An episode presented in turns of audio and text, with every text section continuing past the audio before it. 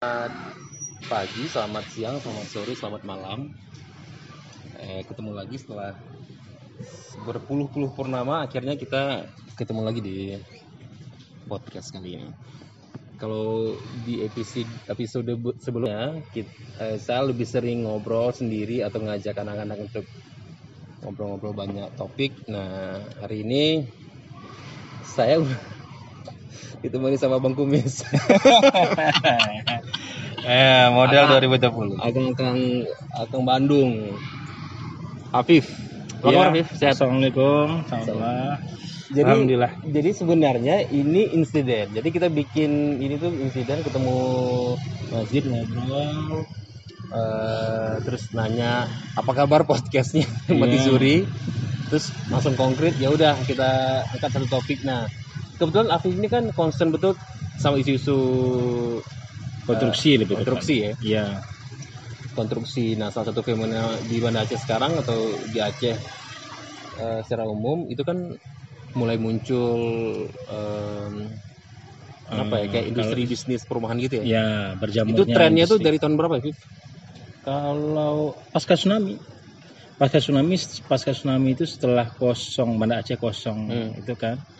Eh, terus ramai pendatang setelah banyak NGO itu. Nah, developer di situ udah mulai mulai mulai, bangkit di situ. Nah, di situ muncul rumah-rumah murah.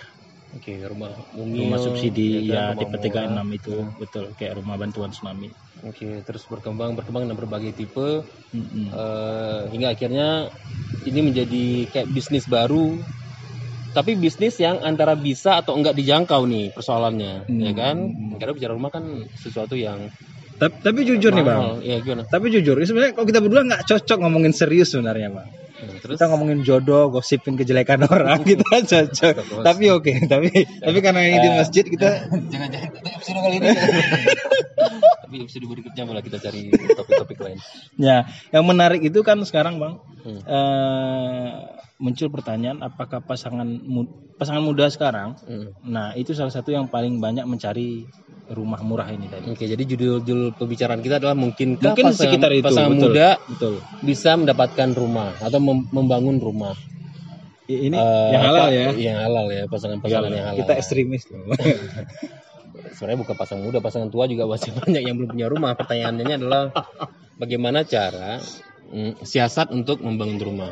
Tapi kalau kita lihat kan sekarang trennya itu rumah nggak perlu besar-besar ya. bener bener Oh, iya. bener ada istilahnya kalau sekarang itu rumah tumbuh jadi kalau kita masih misalnya uh, kalau ini kalau kita mulai dari beli tanah duluan nih bang Uh, kita bisa misalnya dengan buat awal dengan dua kamar misalnya ya, Hmm, hmm. tiga enam tapi tapi beriring dengan dengan misalnya kita nambah anak satu nambah anak dua nah kita bisa sebenarnya dengan dimulai dengan perencanaan Nama anaknya.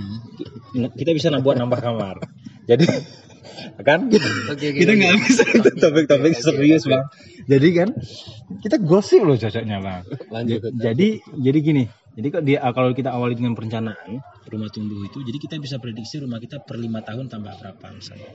Atau kita prediksi kita bisa kita uh, produksi anak misalnya per tiga tahun. Oke. nah dengan uh, jadi kita desain awal keter- ketersediaan ruang di- di rumah kita misalnya dua kamar tapi tiga tahun kemudian kita bisa tambah kamar yang lain tanpa harus merusak di sana. Oke, jadi dari awal sebenarnya jadi rumah rumah tumbuh ini adalah kita bisa start dari bangunan yang kecil. iya benar sesuai benar benar. kebutuhan. Karena biasa pasangan muda kan juga masih secara Ekonomi finansial belum- juga betul. belum belum ini banget kan. Betul. Jadi tapi ada nggak sih rumah tumbuh yang dibiarin langsung tumbuh gitu?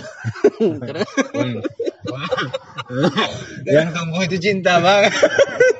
Pernah karena yang pikir gini lagi Hmm. tren rumah tumbuh terus ada nggak sih rumah yang dibiarin terus dia tumbuh Nah, tumbuh tapi tumbuh ada gitu. ada menurut menurut menurut saya nih bang ya. Menurutnya ini menjadi catatan juga bagi pasangan-pasangan muda. Nah apakah nyewa atau bangun rumah? Oke. Eh, atau kalau Hmm. memang masih bisa tinggal di orang tua duitnya apakah harus di setting eh, misalnya. di setting beli cicil tanah dulu Oke. atau apa. Nah kan apalagi yang bukan PNS loh bang. Nah dia memang sebenarnya di, di manajemen itu ya manajemen pendapatan dia per berapa. Cuman ada yang terburu-buru misalnya beli rumah developer dan dia nggak pakai. Dia nggak pakai dulu Bang. Hmm. dia nggak pakai dulu. Nah ini pernah kejadian ke saya. Nah, jadi saya pernah beli rumah di Darussalam misalnya. Mhm. dulu rumah tipe 3 miliar itu 175 juta lah. Waktu itu saya tinggalkan karena saya sekolah kan ke Bandung. Iya. nah rumah itu nggak produktif bang. 175 juta itu taruh duitnya di situ sedangkan nilai nilai duit kan berkurang. Rumahnya kepake dan yang waktu itu disewain juga enggak kan? Akhirnya inisiatifnya waktu itu jual. Oh, Hmm, dengan karena- angka yang jauh di atas itu atau di bawah itu? Eh, ma- ma- da- kan masih dari ring, ring satu tahun dua tahun masih sa- masih sama angkanya. Cuma nama nambah sedikit. Eh, jadi jadi maksudnya memang ditempati atau enggak? Atau kalau memang eh, Jadi pasangan muda yang mau memutusin untuk bikin rumah seharusnya harus mikir ini jangan rumah- sampai dia berutang loh jangan sampai Oke, dia berutang kita, besar kita coba bikin konkret. Pertama itu apa yang harus dipikirin? Kalau seseorang memutusin untuk kenapa sih seseorang harus punya rumah itu dulu ya kita jawab. Nah, itu pertanyaan ini betul ya Eh, prinsip kenapa betul ya kenapa ya benar kenapa pasangan muda itu harus punya rumah? enggak enggak harus bang Nggak harus. kalau Karena cukup cinta gitu ya. karena Oh. karena konteksnya nanti ke ke ini bang sebagai pasangan udah nggak usah karena sama orang tua masih bisa tinggal. nah itu Orang tua punya rumah yang besar. masalahnya ketika gitu kita udah kan. punya anak bang masalahnya pola pendidikan kita dengan orang tua kita kadang-kadang kan beda nah di situ biasanya pasangan-pasangan muda ini men- mencari alternatif Sok gitu ya. keluar enggak enggak juga enggak sok bang mau lebih mandiri mungkin. ada ya mungkin ada nilai-nilai yang berubah ya ya tapi ya saya yakin ada nilai yang berubah maksudnya nilai-nilai yang berubah pola asuh orang tua kita dengan biasanya ini di kita nggak boleh nih di neneknya boleh gitu betul, betul. nah biasanya itu salah satu yang bikin orang punya rumah cuman kalau saya pribadi sekarang kalau memang punya memang diasingkan misalnya per, per pendapatan kita kita saving itu ke aset kalau saya ke tanah sementara Oke, jadi kalau pasangan punya punya punya uang Dan belum mending- terburu-buru oke, ini. artinya masih bisa tinggal di sama orang tua iya atau apa. iya iya Mending uangnya disimpan, Save. kemudian dibeliin tanah. Mm-mm. Oke, kalau untuk Banda Aceh atau Aceh besar, Mm-mm. sekarang Banda Aceh itu harganya luar biasa Oh, loh. harganya luar biasa. Sekarang berapa sih udah jutaan ya? Satu juta. Kalau kalau jalan-jalan utama kayak Pango bisa berani dua tiga di atas lima juta per meter bang. Uh, iya, iya bang. Itu di belakang di belakang Uli Karing di belakang apa bang? Ya, kita jalan ke Pango dari Uli Karing kita antar anak sekolah ke SDT ke perumahan itu. Itu dulu 2000 2014 itu masih 300 ribu semeter. Sekarang? Sekarang udah satu juta. Sekarang satu juta itu. Oke, jadi makanya kemarin sempat ketemu teman ngobrol katanya mending cari daerah pinggiran Aceh besar lah. Ya, ya, yang yang prediksi kita berkembang. Prediksi berkembang. Ya, prediksi berkembang itu dari mana? Sebenarnya kalau kita orang apalagi kayak kayak Bang Ariel tuh bisa kita yang punya akses ke kita punya akses ke orang-orang ini kita bisa lihat RT RW perkembangan kota. Oh. Iya, apakah itu ke wilayah ekonomi atau tidak. Nah, Jadi lebih bagus kita nyari makanya mafia-mafia dinas ini mafia dinas kita bilang mafia-mafia kontraktor itu dia sudah tahu daerah itu bakal dibangun apa 10 tahun ke depan.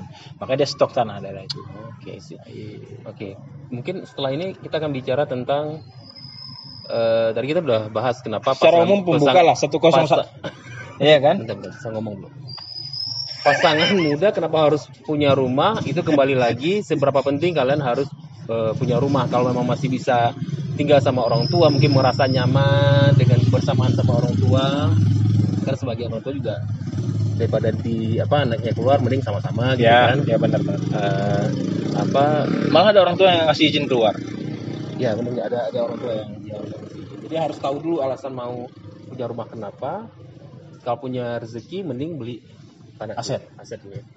Oke, thank you Viv. Setelah ini kita coba bahas tentang ini ya tentang uh, rumah tumbuh itu menarik deh. Ya, Membiarkan rumah tapi tetap tumbuh ya jadi makasih. Ya, Sampai jumpa. Ya, aduh.